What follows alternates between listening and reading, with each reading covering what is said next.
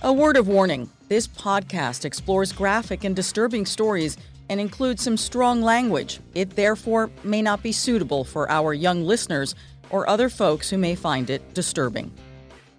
Hello, and welcome to True Crime Daily, the podcast covering high profile and under the radar cases from across the country every week. I am your host, Dana Garcia. We're recording this on Wednesday, January 12th, 2022. We're jo- yeah. We're joined today by clinical and forensic neuropsychologist and author Dr. Judy Ho, who is a friend of the show, an inspiration to me on Instagram, keeping me going in the darkest of days. How are you, Judy? I'm doing great and a happy new year. Can you believe it? 2022. I keep writing this wrong date. That's going to happen for like three months. I, right. Yeah. exactly. Uh, we've got some, you've got some great news. Our Dr. Judy is a brand new proud mama. Yay! Oh, it's been such a ride so far. Thank you, Dana. I mean, he is just the most amazing blessing for my husband and our entire family. And yes, it's COVID. It's been, you know, different having a child in COVID. You can't really see your extended family, especially right now with Omicron out there. Uh, but, you know, we look forward to that day when he'll get to actually meet everybody in person. I know he's beautiful. We we will not say, but we were very very lucky. Owen and I got a chance to meet little baby Luca before we started recording. Such a beautiful boy. Aww. Congratulations, Judy. He's a blessing. Thank you. Oh, he enjoyed meeting you guys. oh, I'm sure. Fascinated by true crime. Yes. Uh, okay, Judy, let's get to our cases. This is what we're looking at this week. A California woman is stalked and killed while out driving for her job. She was allegedly she was killed allegedly by her ex-boyfriend who has a criminal past who may have previously threatened her. The suspect is charged after he's hospitalized with self-inflicted stab wounds. Oh, and his mother is also charged as an accessory. It's an insane case and it's very very disturbing because, you know, we always see this theme where when someone is obsessed, you have an ob- obsessed ex or stalker, mm-hmm. you know, sometimes they stop at nothing. They stop right. at nothing. Right. But first, here's another insane case. An off duty officer in Alabama calls 911 to report the apparent suicide of a woman that he found in the parking lot of his apartment complex. Investigators soon discover that the victim, this woman who's passed, is the cop's pregnant girlfriend who's visiting from out of town. Was it an argument or was it an ambush? The officer has been arrested and he is currently sitting in jail where he should be sitting. Mm. Now, Judy, there are so many things about this that obviously are very disturbing, very violent, but it, it's the fact that he was so bad at his alleged cover up of this whole mm-hmm. thing. Okay, this may be the lamest faking of a suicide I've seen. So the victim is found shot to death in her car, but there was no gun in the car. Please explain mm-hmm. to me how you can kill yourself with a gun and your you know your body goes limp. How do you destroy the evidence? How do you get rid of the right. gun? Right? Right. Wow. I mean, again, this is, as you mentioned, an off duty police officer. You would think that they've probably seen some really ridiculous, outrageous cover ups over the years, being that that is his profession, uh, looking into reports such as these. And I don't think that he really had his head on right, yet maybe he thought he was still going to get away with it somehow. Maybe because he thought, well, I'm a police officer. People should trust my word. I mean, I don't know what he was thinking, but it just seems really odd because you would think that in his experience, he might have seen some really outrageous stories throughout the years. I mean, it's just, it's just stupid. It is a really yeah. stupid way of staging a murder to look like a suicide. It, it's completely illogical. And it's the first thing that responding officers said was like, well, wait a minute. If she killed herself, where the hell is the gun? And then again, why would the fact that he called it in as a suicide? Immediately, mm. all the red flags started going up. And remember, the responding officers are his colleagues. Okay his colleagues. It's the same yep. department that's investigating this. Well, obviously, it didn't take cops very long to figure out something was very fishy here. 28 year old Huntsville police officer David McCoy is accused of killing 26 year old Courtney Spraggins, who was pregnant with his baby girl. Mm. Okay. And while Courtney may have been carrying his child, the man is reportedly engaged to another woman. Okay. Ugh. So you can you can see where all of this is going. Courtney's parents are in agony and they are grieving because they never liked this guy and they tried to keep her from driving the 10 hours to go see him. They really they begged her not to. In fact they were so concerned that the entire way they wanted to hear from her. We need to know when you get there. You know this mm. is a grown woman and she's texting her dad dad i got here. I'm safe. Well she was only safe for a little while because within 30 minutes she had been killed. Wow. Horrific. Horrific when everyone in the family sees that this is bad. And you and it's like you see the out of control semi truck coming your way mm-hmm. and the mm-hmm. parents are doing what they can to stop it and it ends in the most horrific saddest way ever. Well and clearly the parents knew something was wrong in that they were tracking her this entire time as she was going to meet him and they already had their antennas up but she's also a grown woman. She's allowed to make her own choices. And so there's only so much her parents could do other than just basically checking in and saying, Are you there yet? How's it going?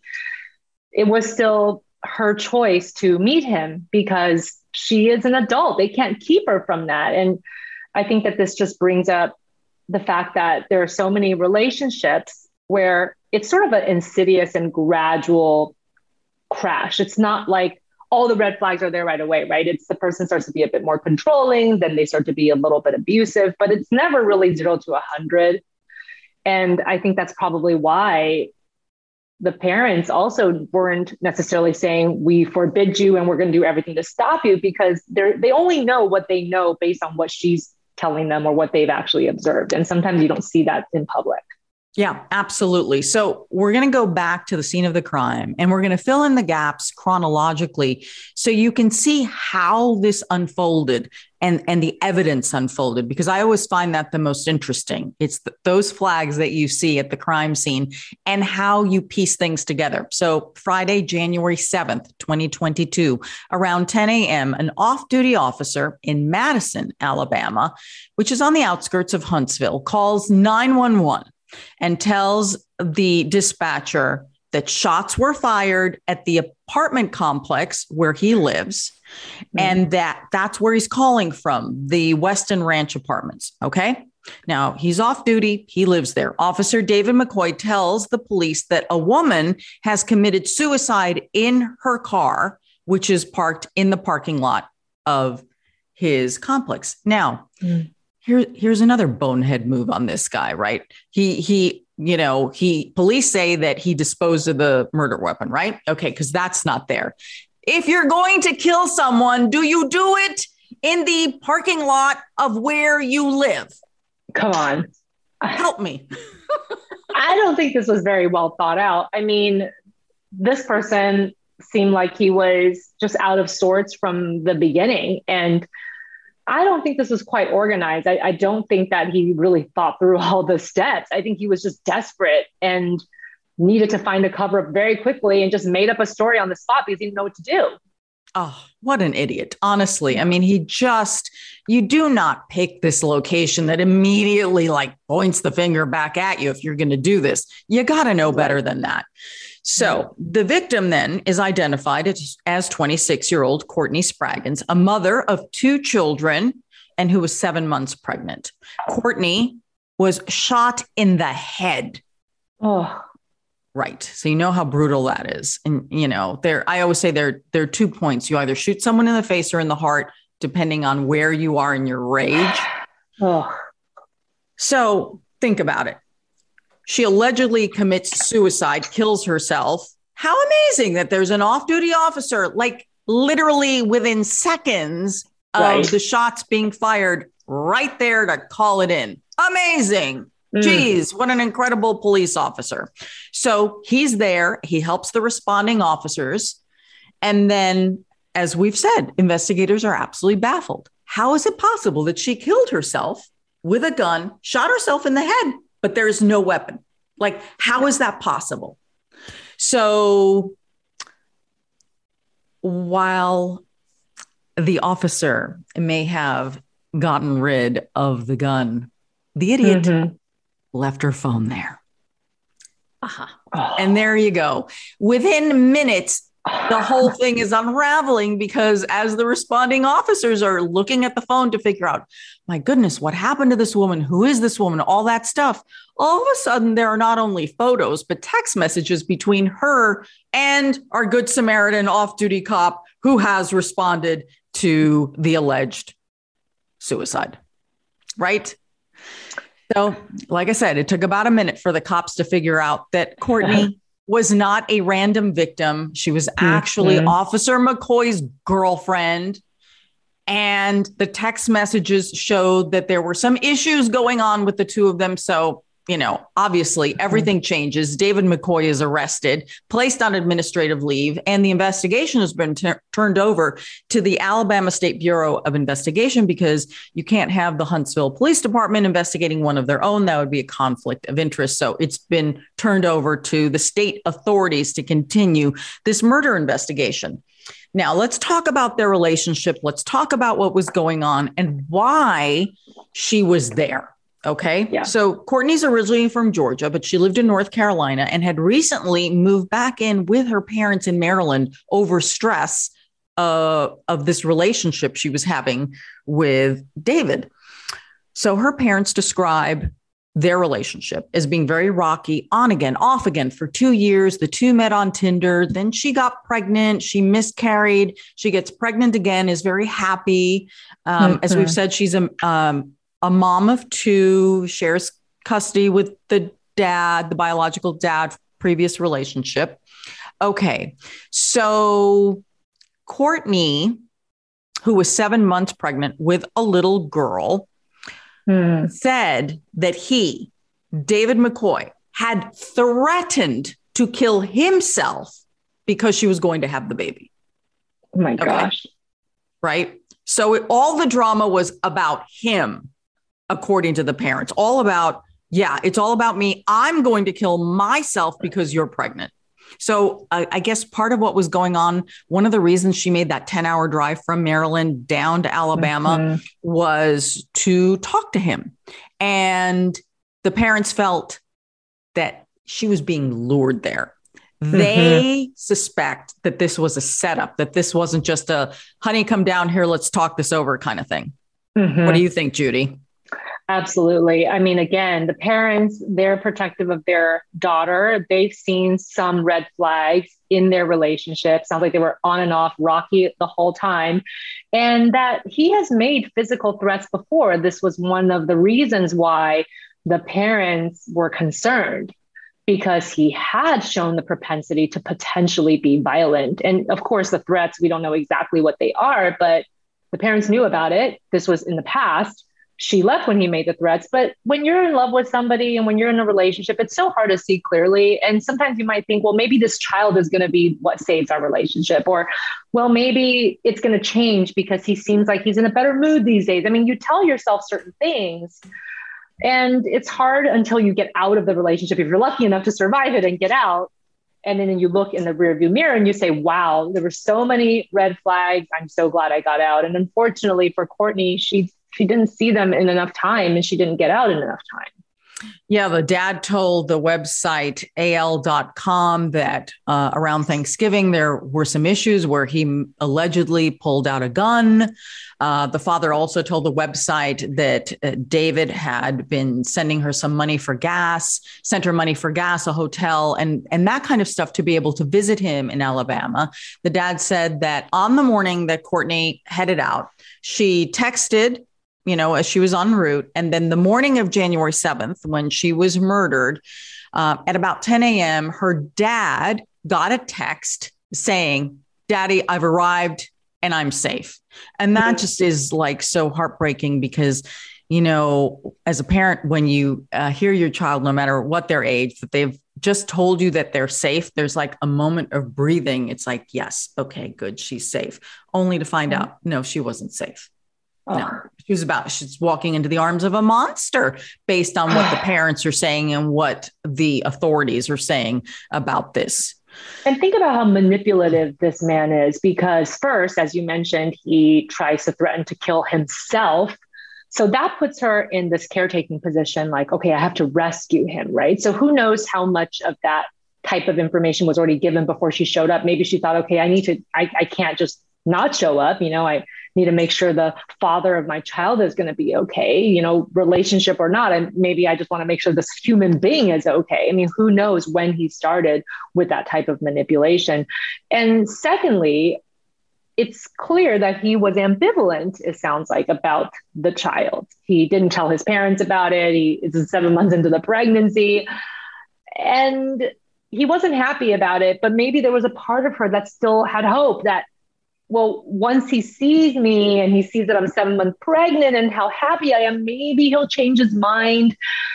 It's so hard, right? Um, she's so excited about being a mom. I think she was just really trying to make it work with this person who really didn't give her any courtesy back. Again, with all of the manipulation that he showed. And when that didn't work, I think perhaps on the spot, he thought, well, then my only other option is just to kill her because I don't want to have to father this child. I don't want to have to have those parental responsibilities or be tied to her in this way. And and that is the problem with how short-sighted some people can be when we see this over and over again. So yeah. killing her and the baby somehow is a more logical solution to your problem. This right. is insane. You then just are, breaking up. oh my God, then just breaking right? up and and you know, you two can decide whether you know what's going to happen as far as support, visitation, whatever, some of it, none of it. Really, the stress of yeah. that is somehow worse you know, in your mind, you think it's easier to literally, in my eyes, he's killed two people. That's what he's charged yes. with. Yes. You know, he's charged with killing so one. He may very well be charged with a second count of murder, something that's being considered now by the prosecutors. That, right. Well, I think they should consider it. This is a seven month old baby. So yeah. they're almost done cooking. You know, at seven months, they can actually come out of the womb and have a I think I, I, forget the statistic, but it's something like an 80 to 90% survival rate at 32 weeks. So this is a this is a child already, you know, yeah. and, and it's just so heartbreaking to think about oh. in his moment what he did, right. taking two lives at once. Absolutely. And, and that's why the parents have been very vocal and they've said, you know, repeatedly, we don't know if this was an ambush or an argument. That mm-hmm. is coming from their perspective. So right. Courtney's mother had a terrible feeling about this and she kept begging her daughter not to go. Her mother, Kimberly Walter, told WAFF TV that she actually tried to stop her, but Courtney wouldn't hear of it. Here is a clip of an interview with Courtney's mother. This monster played God with my child. From understanding, he wasn't happy about this pregnancy. He took her out to a cornfield. He had his gun on him. He looked at her, and apparently, from understanding, he, it was in his truck. She said, David, what are you doing with that? And he says, I'm going to kill myself. I saw all the red flags. I begged her, Courtney, don't go. Please don't go. It was the last text. Daddy, I'm here. He said, okay, be safe. That was around like 10, around, I want to say 10, 16. My daughter wasn't on this earth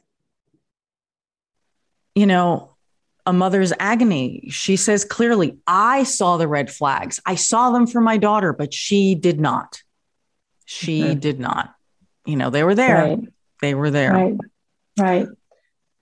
Uh, and again, when you're in that relationship yourself, um, you have selective memories sometimes. I've worked with a lot of individuals who have had trauma in intimate relationships. And what happens is when the abuse is not happening in the moment and you try to recall your experiences oftentimes they'll recall the rosy parts of the experiences. You know the the memories of the abuse can sometimes take a back seat to them remembering the person apologizing or showering them with gifts after an abusive episode promising they'll be different or even just earlier in courtship when they weren't abusive at all. And those are the types of memories that keep them sometimes in that relationship because if you continue to think about that then you're sort of not thinking about the relationship in a really balanced and logical way. You're kind of only visiting the memories that are happy.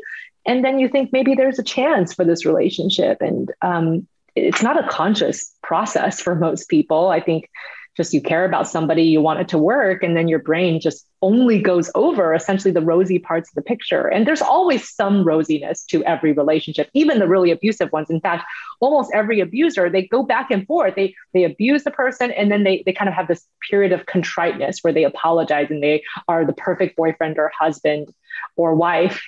And then it's just a matter of time before the next one. It's a ticking time bomb it's so strange for me because this is now the third crime that I've covered in which a police officer has been charged with killing his pregnant girlfriend, woman he was having an affair with, and then tries to cover it up. Ugh. I mean, it's shocking. And, and I believe in this one. So, all three of these cases that I can recall now, and again, she's found in or next to her car. And, you know, it's set up to look like either a suicide or someone else did it. And I'm like shocked, shocked. Yeah. Uh, yeah. Again, police officers, police right. officers. Oh, it's so, so upsetting. Well, Courtney Spraggins, a little bit more on her, was a registered certified nursing assistant. She had recently been working in an animal clinic in North Carolina, according to the family.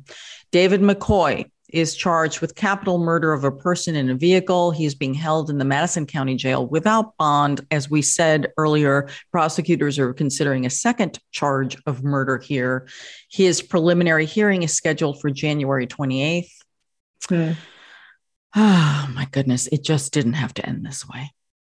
No, and I know that this is not anyway a consolation prize for the family, but I really do hope he gets uh, the uh, full acts of the legal system, shall we say. I hope yeah. he gets the maximum penalty for what he has committed because this is just atrocious. And this young lady, um, had her whole life ahead of her and she had two other children. So now you've also robbed those two children of their mother. Um, this is devastating. It is horrible. Before we move on to our next case, here is a quick word from our sponsor. The new year is a great time to focus on what's most important to you, whether that's learning to cook, ordering less takeout, or prioritizing your wellness. HelloFresh is here to help with endless options to make cooking at home easy and enjoyable. HelloFresh delivers pre portioned ingredients to your door, and everything is fresh. So you get both the quality and the convenience. There are 50 menu and market items to choose from every week, including veggie, calorie smart, family friendly, and gourmet options. They have something for everybody. Okay, so I received my first HelloFresh box. Total surprise. I said to HelloFresh, surprise me. I didn't even know what I was getting. Wow. Okay. We're going to show you at the end of this my unboxing, but I can tell you that I made the pork chops I followed their directions. I used their sauce. It was delicious. And then I kind of took the ingredients and then just did my own thing with it. I got the most beautiful potatoes. I love potatoes. I can't tell you how many potatoes I got, and they were fabulous. I mean, just gorgeous potatoes. Can you tell I love the potatoes? anyway, so go to HelloFresh.com slash TCD16 and use code TCD16, that's for True Crime Daily, for up to 16 free meals and three free gifts. That's HelloFresh.com slash TCD16. Don't forget to use code TCD16 for up to 16 free meals and three free gifts. HelloFresh, America's number one meal kit. Our next case is from Northern California. A woman driving for an online food delivery service is stabbed to death, allegedly by her ex boyfriend, who then led police on a high speed pursuit before he finally crashed. And his mother has also been charged in this crime. 35 year old Christina Raymond was working on Sunday, January 2nd. She was picking up and delivering food for DoorDash in Milpitas, which is a suburb of San Jose up in the San Francisco Bay Area. It was about 11 a.m. on a Sunday morning. So, right, broad daylight. Okay. We're setting the scene, quiet Sunday, not mm-hmm. usually a lot of people out. Christina noticed that someone was following her. Then she recognized the driver. It was her ex boyfriend, 42 year old Anthony Juco. She broke up with Anthony back in October, but she recently started getting threats from hmm. him, threatening texts after she posted on social media that she had a new man in her life. So that apparently hmm. was the thing that that triggered this according to police. So while she's being followed, you know, she's scared obviously. Christina calls her current boyfriend. She tells him what's going on, why she's scared. So according to police, multiple media reports, he then advises her to drive to the Milpitas Police Department and and he sends her a text message with the address so she can seamlessly drive there, right? You know, police and security experts are always telling us if you think you're being followed or you think something's going on, drive to your nearest police station immediately. Go there. That will be the safest place to go. And that's what he says to her drive to the local police department. Here's how to get there. This to me is probably the most heartbreaking part of this because she was so close. So mm. she goes ahead, she drives to the location and she apparently pulled into the wrong parking lot. Instead of pulling into the police parking lot, she pulled into public works parking lot, was, which oh. I guess was just on the other side of the building. I mean, you can think of you you can put yourself in in her in her in her mind at that moment. You're so stressed out. You've got this guy who you're afraid of who's following you.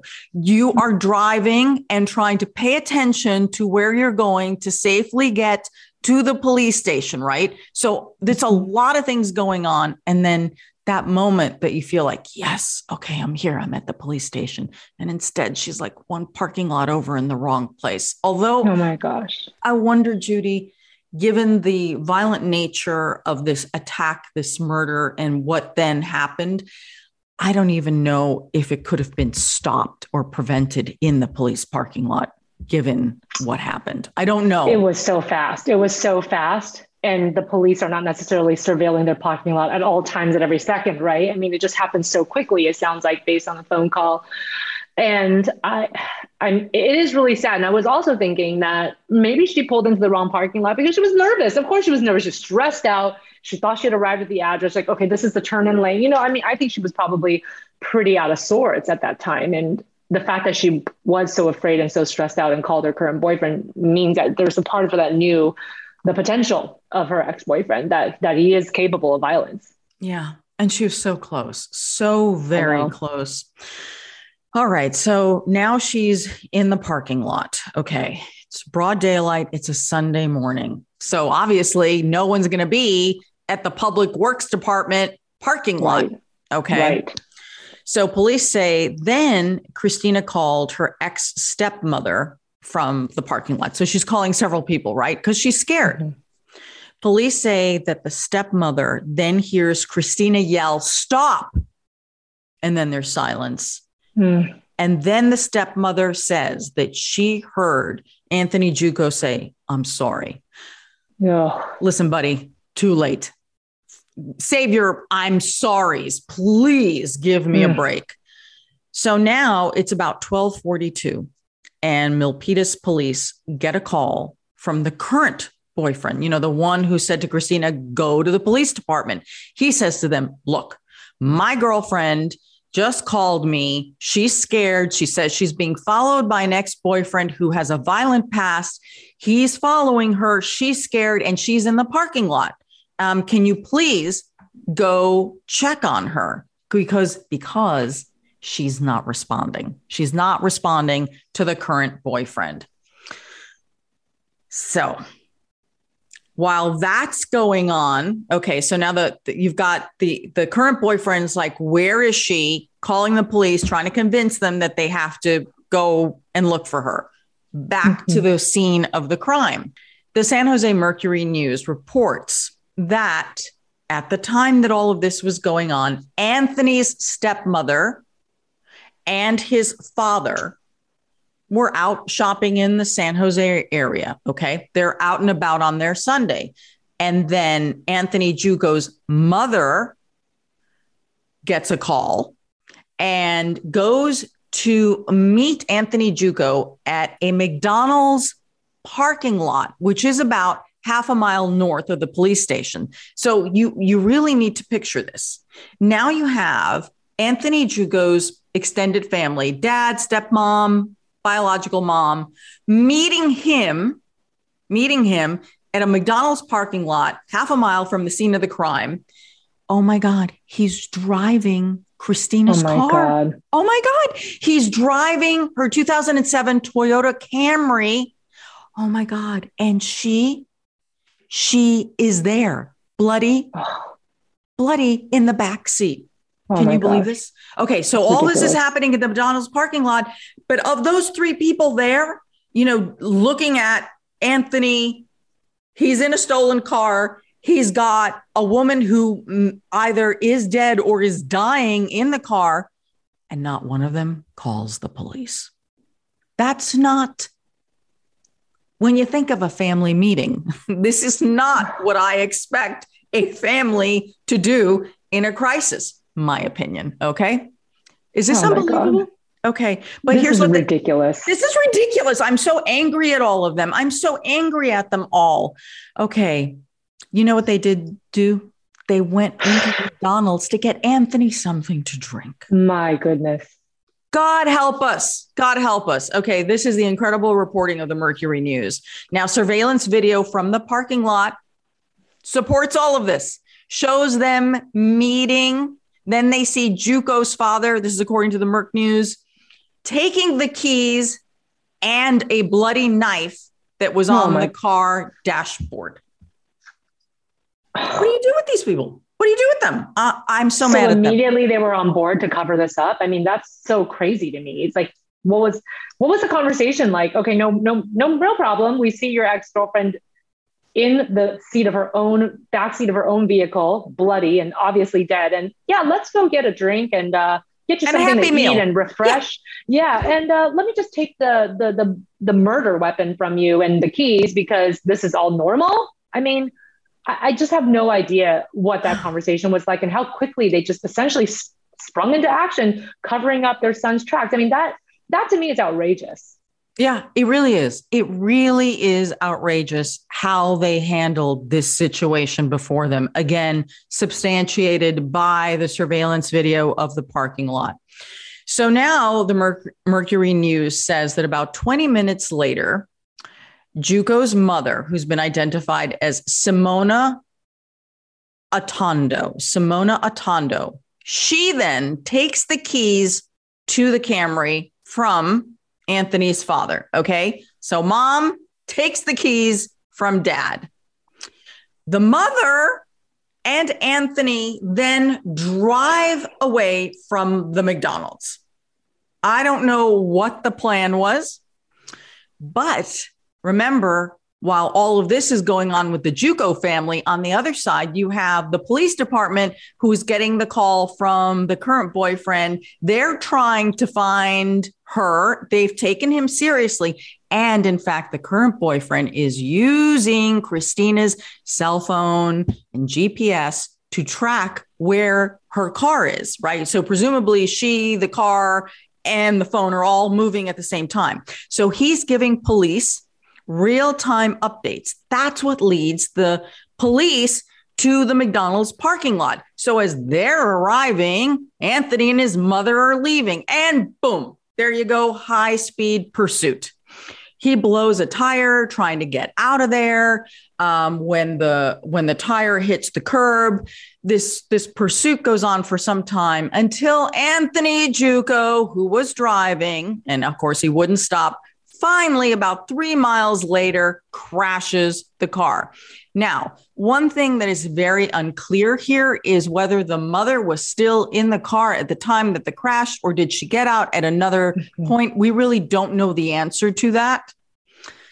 So, according to the responding officers, as they finally get up close to the car, they say that they see Anthony Juco making stabbing motions as if he's stabbing himself. Oh Remember, gosh. the murder weapon has been identified as a knife, and Christina was stabbed to death. So, Anthony Juco is hospitalized because he has stabbed himself. Oh, Christina, Christina is still in the back seat of the car. She is already pronounced dead at the scene. The coroner in the coroner's investigation has revealed that Christina suffered at least 24 stab wounds oh. to her body. Of course, a full aut- autopsy is still pending. Is this just unbelievable? It is unbelievable. I again, um, what a coward yeah. that when he was arrested, that he basically inflicted self harm to what I, I don't know what that was to try to get out of the charges, to try to not deal with what he's done. Um, clearly, he's not okay. Uh, there's something going on here where he has a history of violent behaviors. And for whatever reason, he felt like a way to deal with the consequences once he was caught was to what? Maybe kill himself also. I mean, when you hear about these murders, suicides, or murder attempted suicide, or, you know, this type of pattern, it always makes me so mad because the person is not willing to actually face up to what they did.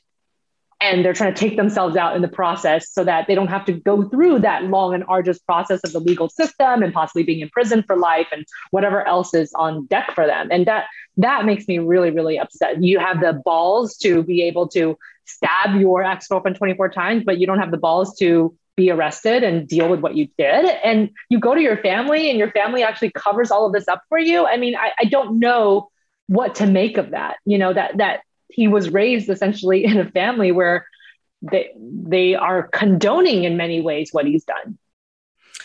Yeah, it it does appear that way, right? Uh, and we don't Yeah. know all the facts. We have no idea, you know, what the discussion was. Whether it's possible that the family's like, "You've got to turn yourself into police. Give me those keys. Give me that Mhm. weapon." Like it, it is possible that the father was actually trying to disarm him and stop him from going anywhere by taking the keys. And remember, it's the mother who then grabs the keys from the father and is like, Mhm. "We're out of here." So Mhm. you know, it, it is possible. We will. I will give them that much. You know that that it you could interpret it that way because remember, only the mother, the biological mother, has been charged in connection. Right.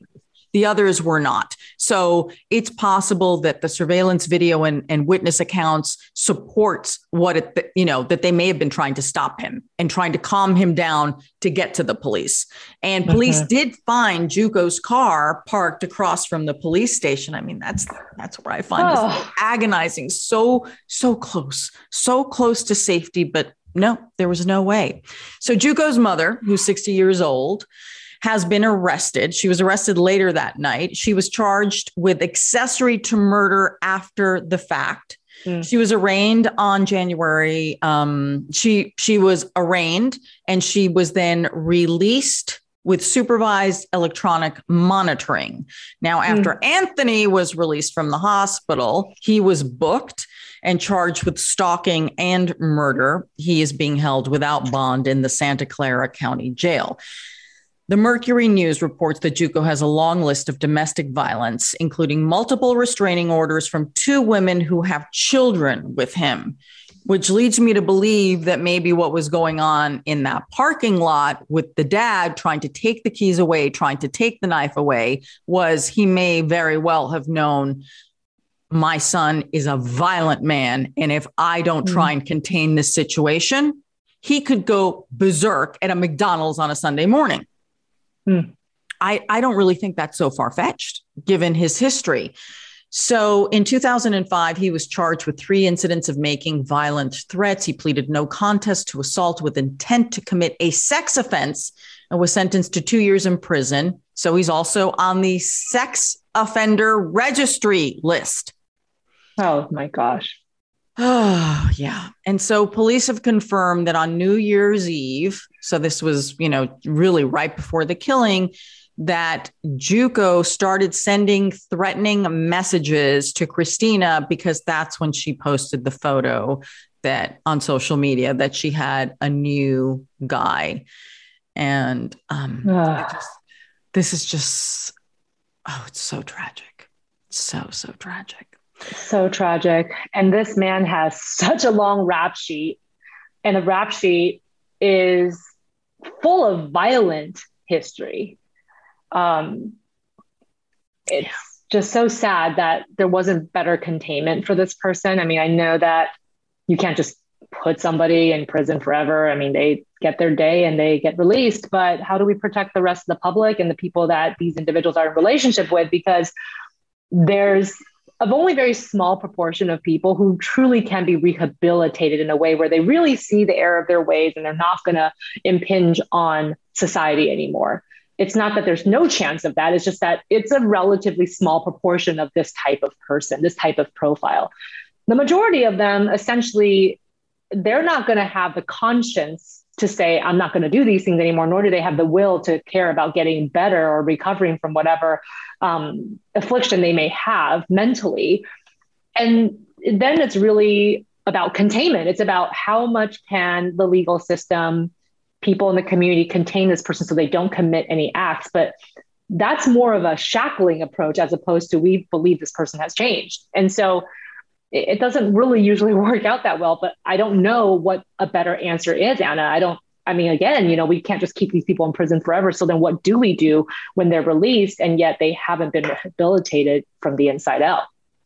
He was clearly out of control. And it makes yeah. me wonder that even if Christina had pulled into the right parking lot, the fact that he was so out of control, could any signs of a police department or an officer walking by res- have caused him to restrain himself? I don't think so. You're absolutely right. I mean, he was right next door to the police department and he still did it. So that is how impulsive this person is, right? This is not someone who would say, "Oh man, we're in eyesight of the exactly. police department. Maybe I'm not going to do this here. Day in place, right? No, I mean, so I unfortunately, I think you're right. You know, it, unless she was physically inside the police department at the time, I, I don't know how much this could have been prevented. I know. And he could have jumped her trying to get into the police department, you know, because I, I, as a crime reporter, and I've been in LA a long time, I kind of know where quite a few police departments are. And I know where my local police department is. And I yeah. drive by it all the time. And the thing is that the parking lot for my local LAPD division is gated. And so mm-hmm. there there is no parking lot for this LAPD station. It, it it's right. gated. So if I were to pull up, I'd literally have to like abandon my car in the street and run to the front door. And what I don't know is if the front door's got a buzzer. Do you know what I mean? Right. Because that's just right. how some, you know, police departments yeah, are. Yeah, they're all so different. Right. Exactly. Each police department is is different. Completely, completely different. So, but nonetheless, that should have been something that that should have given him pause or would give any right. criminal pause to literally be within eyesight of a police department and patrol cars but it did not have a chilling effect on him it didn't stop right. him and i don't think no. he could have been stopped and that is the saddest part of this whole thing right and i will say too i know that they will both get their day in court and we'll find out more details but we do find that one of the risk factors of a person becoming violent and having this kind of long rap sheet, one of the risk factors, a possibility is that they grew up in a family that rewarded crime somehow, or they grew up with family members who committed crimes themselves. Um, and you would have to imagine exactly what kind of state of mind this mother's been in her own history to essentially be so quick to essentially jump to her son's aid, right? Um, it, and again, I don't know exactly what um, her his mother is like and what his history her history is like, but it is one of the known risk factors from research, Anna, that when people grow up in a family that rewards crime or their parents also committed crimes, they are more likely to do it themselves and not really think it's a big deal, basically. Like, this is just how we solve problems, you know, as opposed to, whoa, this could get me in jail. This could get me in trouble. This is just not the right thing to do. They don't learn those lessons at a pivotal point in their lives where they're supposed to be learning these types of lessons. Well, where exactly did she think she was going to go in a stolen car with a dead woman in the back and her bloody son. Like, where exactly? What was her plan? Where were they going? How was she going to fix this? Unless she was driving to the police department, which I do not think. Otherwise, otherwise, right? He would have stopped when the cops pulled into the parking lot of McDonald's. Right. Yeah. Absolutely. All right. Thanks, Judy. It is time for our comment section, and our producer, Owen Michael, is here, always monitoring social media. And as Judy and I were just saying, oh, thank God for Owen, because really, yes. these last two cases, so heavy. Owen, please uh, tell us something else. Hello, Anna. Hello, Dr. Judy. Uh, I have a good one for you. Here's a real uh, doozy of a story here. We've got uh, this is out of South Carolina. On December 28th, 63 year old Gina McGehee allegedly took her juvenile nephew, whose age was not given, to a local jail in Charleston, South Carolina, and left him there. She's reportedly his legal guardian. She said he used her cell phone to look up unsuitable material, so she took him to jail. Uh, sheriff's deputies contacted her and told her to come back and pick him up, but she refused. She said, uh, I'm not going back there. He's your problem now. An arrest warrant was issued, so she showed up at the sheriff's station. But when deputies tried to handcuff her, she allegedly took a deputy a deputy's taser from his holster and said, "I don't know what I'm grabbing, but I'm going to use it." She was restrained and put into a squad car where she reportedly held her breath until she passed out, prompting oh an, that prompted an EMS response. Then she reportedly bit one of the paramedics in the groin area. Oh my! She was uh, oh cruising. She uh, was, of course, booked on multiple charges, including assault and battery, unlawful conduct, and uh, threatening a public official. Uh, quite a series of events there. Durbin H said uh, she needs to go to Hollywood with all that action. Dang. John H said it's likely it's like they tried to fit as much insanity into the story as possible. This is true. Uh, Carla K said, I'm 10 years younger than her, and I just wish I had that much energy. LOL, but I wouldn't use that energy to assault people, of course. Anna T said, How's your 2022 going? It can't be as bad as this woman's. And Mike W, is she single? Oh, oh my God. Oh, you know, that sound a little fun you know, in a twisted way, in a really twisted way, she did that child a favor by dropping him off at the police station. Yeah, Clearly, that was the safest place for this child. In her own twisted mind, she may not have realized it, but she was able to buffer him from the insanity that was about to ensue. There is so much in the right drama. place uh, uh, uh, by accident. Yeah. Sorry, Dr. Yes. Dr. Judy. Go yes. Ahead. No, absolutely. And there's so much drama. I mean, it's just it's it's like she's trying to up her own ante, like beat herself at her own antics. This is insane. You know, it just come on, people. Like let and also for the person who commented, is she single? Probably a joke, but I will say that there are some people who do look for chaos. So, you know, it's like, hey, this person's gonna keep me on my toes. They might be really exciting to date. Yeah, until they bite you in the groin, then what? You? Yes, yes. This is a. That, that, She's a the, biter. the, the, the flip side of the coin there. Yeah, we have yeah. a podcast full of uh, bad decisions today, unfortunately, and just cascading I, bad decisions. So, yeah. word of the wise. Yep. Yes. Thank you, Owen. See you next week. Thanks, week. Owen. Bye, guys. See you next week. Bye. Well, that is our program for this week. Dr. Judy, before you go, I was looking at your Instagram post the other day where you were talking about this issue of the struggle with goals and resolutions and just like not putting so much pressure on yourself. So take us out on a little happy thought here to help us. Oh, absolutely. It's always great when people want to make New Year resolutions, but trying to think that you're going to change all of your bad habits all in the span of one day just because it's January 1st is not realistic. And you're just going to end up taking yourself down this self sabotaging path instead and feeling really critical of yourself. So make your healthy goals whenever you want make sure that you take a little time to give yourself time to create those positive steps. So it takes like a month or so before a habit really feels ingrained and, and, and regular and normal and systematic. So give yourself that grace period, okay? And don't be so mean to yourself in this new year. That's my positive thought of the day. I'll take it. I'm hungry for it. Thank you. I uh, appreciate it. Judy, where can people find you if they need these words of wisdom to ground them?